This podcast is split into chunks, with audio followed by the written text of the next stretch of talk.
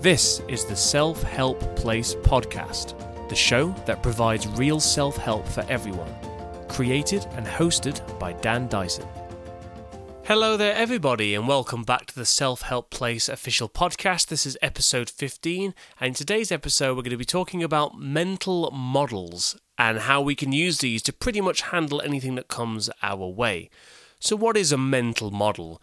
All a mental model is is just an explanation of how something works. It's like a framework, if you like, a worldview that we carry around in our minds to help us interpret what we see around us in the world and understand the relationship between things. Uh, essentially, they're deeply held beliefs about how the world works. Now, there's many advantages and disadvantages to these, which we'll go on to in this episode. Um, but what we're going to be getting out of today by the end of this episode is we will know how to build mental models for ourselves that will handle situations in a way where we don't panic for for a start because panic is the one destroyer of good thinking i think. Um, and we'll also be learning about what mental models to avoid because not all mental models are good as you can imagine. Um, and we will go on to that as well and how we can tackle them. So i'm going to start off with an example of a mental model that most of us use today, and that is driving a car. Remember when you first learned to drive a car? The first thing you did was sit in the car, and your instructor told you what everything does inside the car. You, of course, knew what a steering wheel was, um, and wheels and things like that, but you're talking about more things that you need to know as a driver. So, where the lights are, how to turn windscreen wipers on, uh, changing gear, cl- using the clutch, things like that. So, that was the very start point, was to know where everything is. That was the beginning of the model. Think of a model as like a building a house. You got the foundation first, and then you got into the routine of actually driving. So, what you might have done, you might have gone to some empty or at least quiet car park somewhere and you would have learned the basics and got into the routine of turning the engine on. And if you were driving manual uh, or stick, as it's called in some countries, you would uh, put the clutch down, put it into first gear, and very gently learn the relationship between the clutch and the acceleration not to stall the car.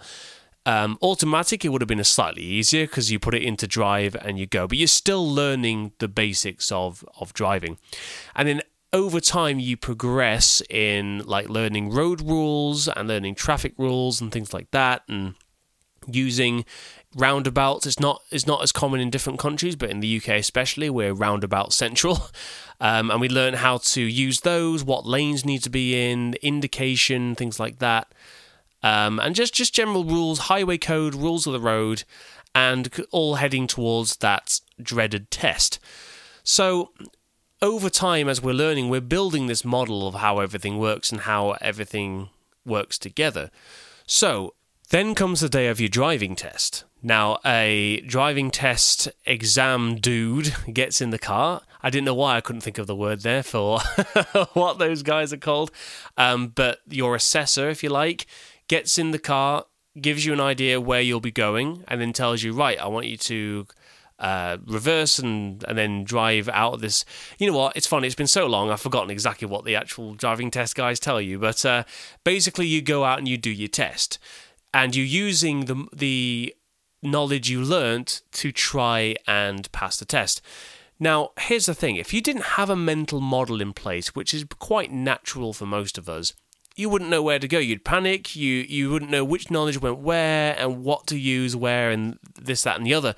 What a part of a mental model is having situational knowledge. So, because you've been understanding the relationship between the parts of the car and the driving itself, you've learnt that, oh, if this situation comes up, then I need to take this action. And this is the absolute key point with mental models and how they work. And this is how you grow them in other areas and develop them is that you, for every situation that comes across, so you know, before your test, your driving instructor might take you out first before you to give you like a te- like a practice run, if you like, and he might say something like, "Okay, what do you do in this situation? What do you do in this situation?" And that's what the mental model is. It's it's knowing that in this case, this is what I'm going to do, and that's what really helps with preparation. I, I believe that's what preparation is all about. It's knowing what to do in situations without panicking. Now, driving tests here in the UK, they're especially difficult um, and there's a multitude of reasons of that, which I won't go into. But uh, if you have a solid mental model on how to do that, then you can usually pass the test. And then once you start driving, you you alter that model slightly because you have different ways of doing things um, on the road. And you have different reactions. You might have experiences. Sadly, hopefully not. You may ha- experience uh, minor accidents or even major ones, and it might make you more cautious and may input more things into this model of driving. But most 99.9% of the time, you will tend to keep the same model of driving.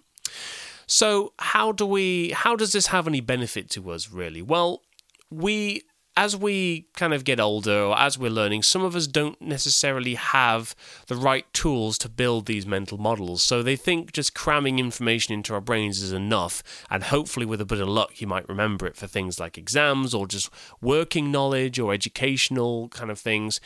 And really, they're not as effective because we don't necessarily know how to apply some of that knowledge. So, because we don't actually work on our own understanding of them, you know, we might sit through school and we might go, okay, this is that, this is that, this is how this works, and this is that. And you're like, okay, cool. But if you don't put, if you don't apply that knowledge or you don't have any reason to apply that knowledge, it might not just be something you don't want to do or can't be bothered to do, you might not have any reason to put the knowledge into place.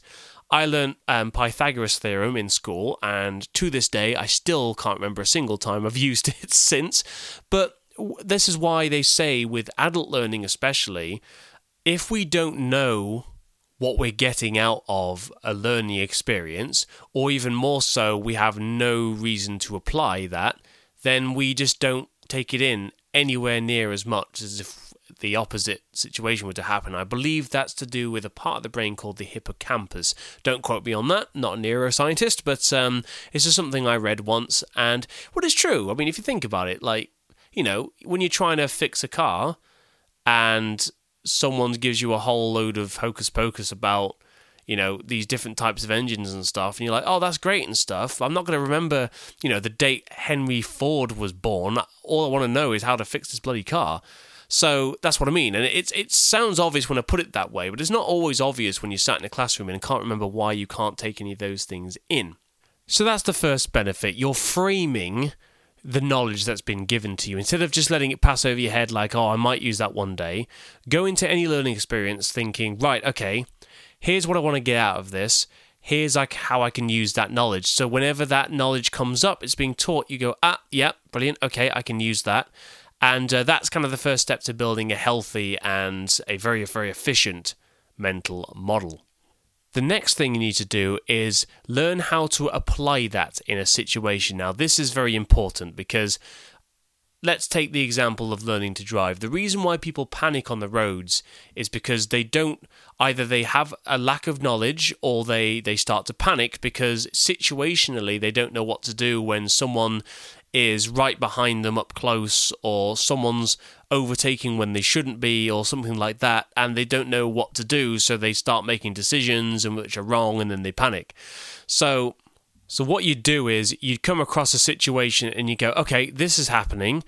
If the worst were to happen and someone did decide to do this, this is what I do otherwise i just keep on doing this. You know it's almost it's almost like computer programming in a way. Um, in computer science there's something called an if statement. It's a logical statement which which is just very basic. It just says if this happens or if this is detected then do this action. It's it's and it sounds really really basic. Sounds almost too basic but what you got to realize is we don't apply this. We kind of take like i mentioned earlier we we take a lot of this information in and we just hope to remember it. But it's it's learning how to put it into a situational circumstance, and even in the unfortunate circumstance of a car accident, you know.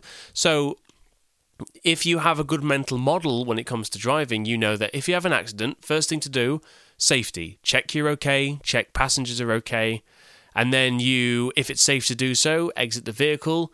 You speak to the other driver, make sure they're all okay, and then from there, once once you know that's happened, then you can move on. So if that's okay, then you move on to something else.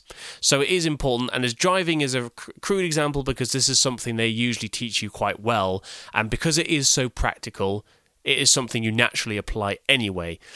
But uh, what about things like you know the the economy or things like relationships and trust and how like disorder or decay or death were. Like there's all sorts of mental models we can build to understand things, and you will find that as we build mental models and have a proper understanding of how to apply knowledge, then that's when we can start fearing things less, and that's when we can start understanding the world around us in a more sober perspective.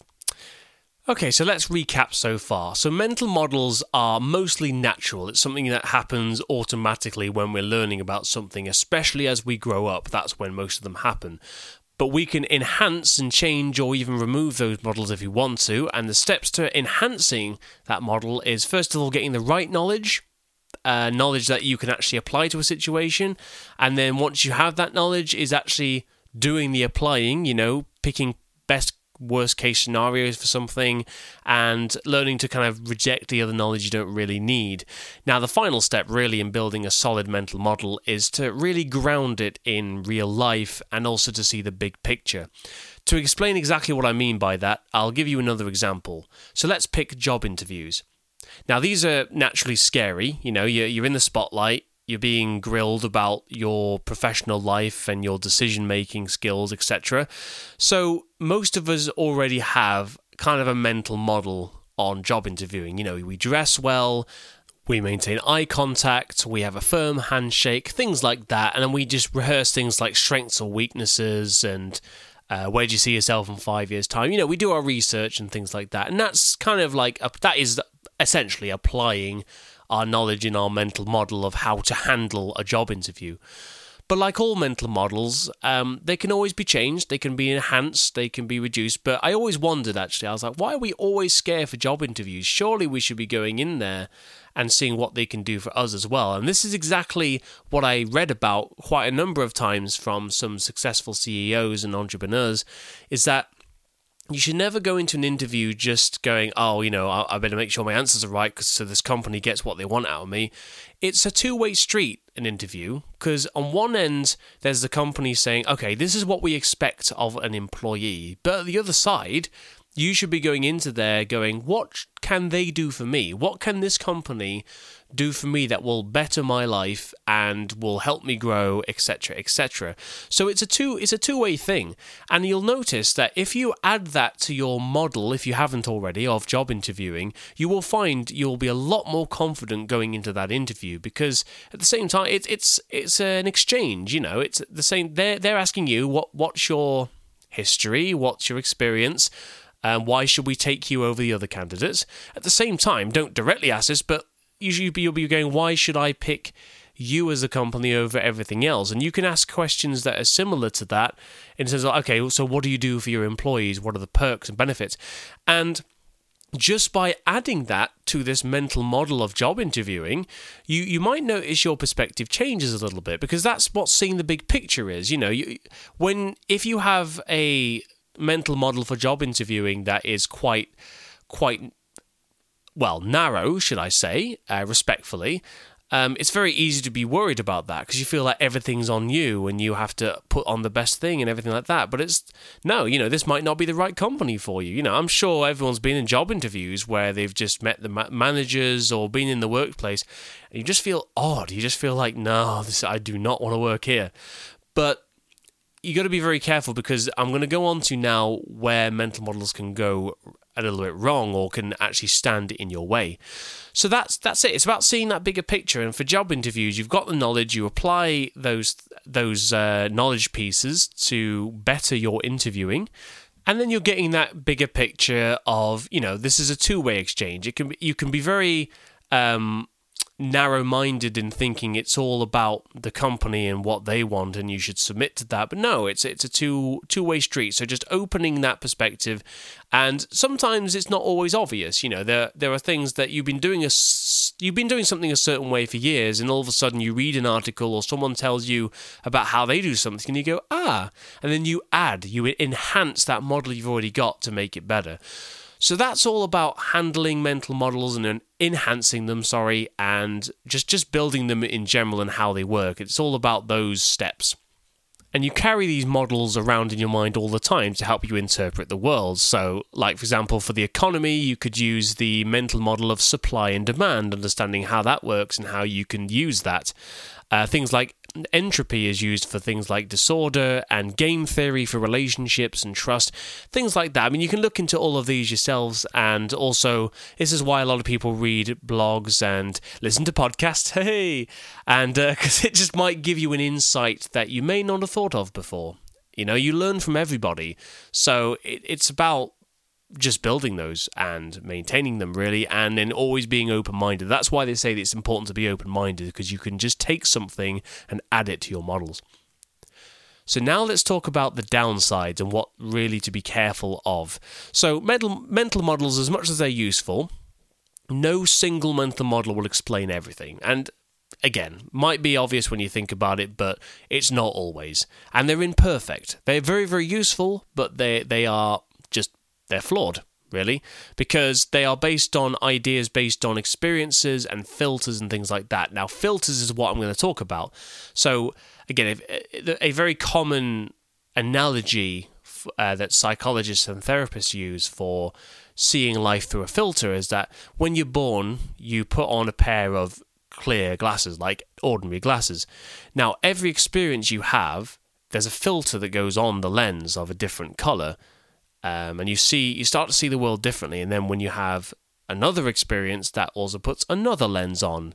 So over time that builds and builds. And then you have your own unique filter on how you see the world which in one way can be great. But what i'm going to talk about is ways that it's not good. Now let's say you have been brought up by parents who are quite racist.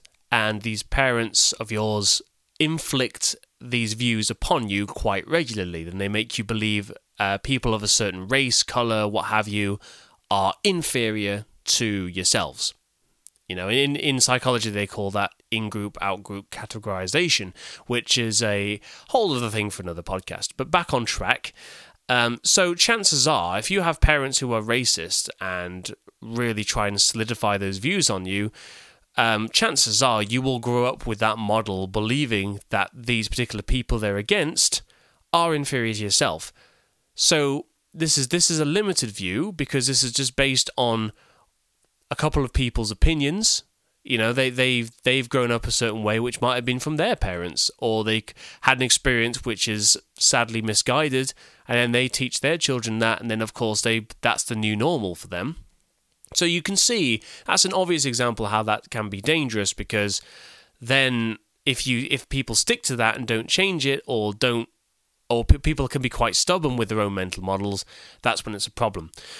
Now, have you ever noticed when you have confronted somebody about something and you've been every right you've been in your rights to do so, you know, someone's not doing something right or that you don't like the way someone's acting towards you or other people or just in general. Have you ever seen it when all of a sudden out of nowhere they just explode and they just turn everything on you and they insult you with the worst things. And you just think oh where did that come from? Like i didn't deserve that. Like and then you start thinking oh they're, they're more they're more horrible than i thought they were in the first place. What happens there is it's an attack. You know when when people are quite stubborn when it comes to their worldviews um, and then someone challenges that it's it's from what I've seen, it's it's processed in the same way as an actual attack or a danger. You must repel that. Ah, no, that's not good. I need to repel that with all the force I have, kind of thing. And it comes in varying degrees. Some some just normal human behavior, and some quite horrifying. But mental models are truly bad when they're not only misguided in a negative way, it's when they're quite stubborn and they're quite stuck in their ways. Now, it's not you know, impossible to change that. But more often than not, especially if it's something imprinted since childhood, um, that can be a problem. Now, that's probably the most extreme version of mental modeling. You know, it can. It's it's not the you know be all end all of explanations as to why things like racism and violence happen. Of course, it isn't. I mean, again, no mental model explains everything, uh, and we we carry we carry around a lot of mental models in our life. But the important thing here is to recognize these um, these models, and sometimes they're not as obvious; they're a little bit more subtle. For example, you may use junk food very regularly as a way of coping with negative emotions. Now that's a type of mental model that's I mean that that comes into all sorts of other categories as well. Um, and it's, it's very normal for every now and again we, we treat ourselves, you know, it's completely fine. It's totally normal. But I'm talking about um, the type of behavior that makes you feel worse and worse and affects your health to the point where it just becomes this cycle. You know, that's another type of model that's that's not good. It's it's when it becomes this this this cycle. You know, as people who you know they they eat the junk food and then that makes them feel worse, so they get more junk food and it just comes in a circle. And again, that's part of that not seeing the bigger picture. You have to really ask yourself with any mental model, what benefit does this actually have to me? Is this just a temporary fix or is this making my life worse? You know, because again, as I'm, I'm talking as someone as well who used to be, who used to eat junk food a lot, you know, a lot. And that was my way of dealing with things. Like, I, I'd just be like, I'd have these, I'd have problems I need to deal with. But then I'd be like, well, I know I've got this amazing pizza coming up, so I'm kind of just forgetting about them. And sometimes you do need to distract yourself from bad things happening if there's nothing you can do about them. But the problem is, is when these models are ingrained in your life to the point where it just makes it worse and worse and worse and progressively worse. So how do we get out of these things? So like like I mentioned, the first example of like racism, that's a worldview. When a certain worldview dominates your thinking, you'll try to explain every problem you face through that worldview. And you'll notice that as well. You know, you you may meet people who are a bit of a quote unquote downer. Um, they, there's a number of reasons for that. It could be a serious thing, it could be like depression or something like that, uh, or it could just be sim- simply be a mental model that they have that they just filter absolutely everything through. Oh, you know, that's what that's where pessimism and optimism comes from. It's the it's the filter. It's a way of dealing with things like, oh, I don't want to go out. It's only going to rain, or oh, this is this is good. This relationship's good for a while, but it's only going to fail. You're only going to find someone better. You see, do you see these little toxic things that start to build up and start, and they're just implanted, and you can uproot them. And the first thing is, is to see that bigger picture. Is just to go, is this really helping me? And that is harder than it seems because when it's become habitual, you know, breaking out of that is hard. It takes effort. And the perfect example of breaking out of a bad mental model to another to a good one is exercise. So let's use that example of junk food again. You've you've had enough of junk food. You've you've seen the bigger picture and you said, "You know what? I'm unhappy with how my body looks. I hate having no energy all the time. I hate being snappy and I hate doing these things." So you that builds up enough for you to make that firm decision that it's over. I'm not doing this anymore. I'm going to improve. You know, I'm going to make my life better. So you do research and you get again starting the mental mon- mental model process. Sorry, uh, you get the knowledge you need. You learn how to apply it, and then you go and do that, and you build that new habit and see that big picture. So you start using the gym, and it is really hard because you'll be starving you'll be starving because you, you you're on a diet or something and you just you just want that pizza that you're so used to having. And if you just have that pizza all the problems will go away. But you stick to it because you know in a big picture sense that there's nothing good going to be coming out of that. All it's going to do is ruin that progress. And it's not always going to be perfect. You are going to have times especially when you know when it comes to health where you are just going to fall for that treat sometimes, or you're just going to skip a workout some days. It happens to everybody. And it happens to even the top bodybuilders and athletes. You know, there, there are days where you just cannot do it as much. But the key thing is here that part of their model is that they just keep trying no matter what. They set they set small achievable goals that give them that little reward um, basis in their heads, and they just keep going. And before they know it, they've solidified this mental model because they've applied it and they've done it over and over again. Oh, if I feel a craving for junk food, I'm going to get some Ryvita and peanut butter out and I'm going to do it that way. I'm going to have a protein shake or something like that. They've got, you build ways through experience of dealing with things and you learn how to practically apply that to whatever you are doing. So that's one minor example of quite a lot of mental models you could potentially build. So, where do you start? And like I always say in this podcast, the answer to that is what do you want? What do you want? And not in a notebook way, but um, what, what what's important to you? What is your priorities? And sometimes you might not even know, but just keep that idea in your head. Always ask yourself, what is it that you really want to do? And it takes a while. But then once you kind of have an inkling, that's where you start, you know? And when I say what do you want, that also means what do you not want? Because sometimes going that way can also just help you discover what you do want. So let's say, again, we'll go back to the junk food example. Uh, I'm eating junk food, and let's say you are trying to pass a driving test at the same time, or you want to pass this, and I want to get good at job interviewing, things like that. There you go. You've got what you want. Write them down. Journal. You can do journaling every day. You can meditate on them. Whatever you need to do to really cement in your head what you want. And then you take that firm decision that you want to do that. And then you start setting your small goals and then being aware of mental models and seeing how they're good, how they can harm you, and just being aware of what models you currently have. Like, you know, and it is hard to look at strengths and weaknesses. You know, you don't we all have insecurities and we don't always want to admit them to ourselves but um, you kind of have to i think if you and, and it's worth it you know? It's you have every right and you deserve to know what you can change. And it sounds strange to say that but when you really be honest with yourself about what you're insecure about or what your weaknesses are and, and everybody has them. And that's what you've got to remember here. Every single person on this planet earth has some kind of weakness and whether it be millions of them or hundreds of them it doesn't matter. But the point is you start on that and you go okay like for example you might not have a lot of confidence and that's absolutely fine. There's nothing wrong with not having a lot of confidence but if you want to build confidence, then you go, okay, and then you research and you look into how to build that and you take action. You build a mental model saying, okay, I want to build confidence.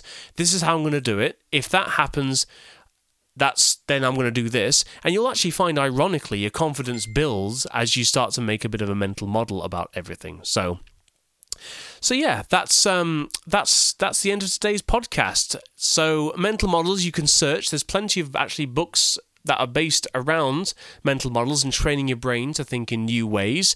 Um, if you want to go further than just self help and learn to really enhance your life, and it's a decision you want to make, then there's plenty out there, plenty of resources. I might link some down in the description.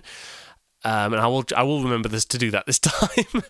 and uh, yeah, so again, just be aware of what models you have. Be aware how you can, what you can do about them, and based on what you want. Thanks again for listening. Um, this will be released ASAP. Not that you need to know that, but for some reason I like to say it every single time. And uh, we try. I try to release these episodes every Tuesday and every Friday. Uh, so stay tuned for Tuesday. That's when the next one will come out. Thanks very much for listening. Take care and bye bye. Thank you for tuning in. Please visit the website theselfhelpplace.com for more information.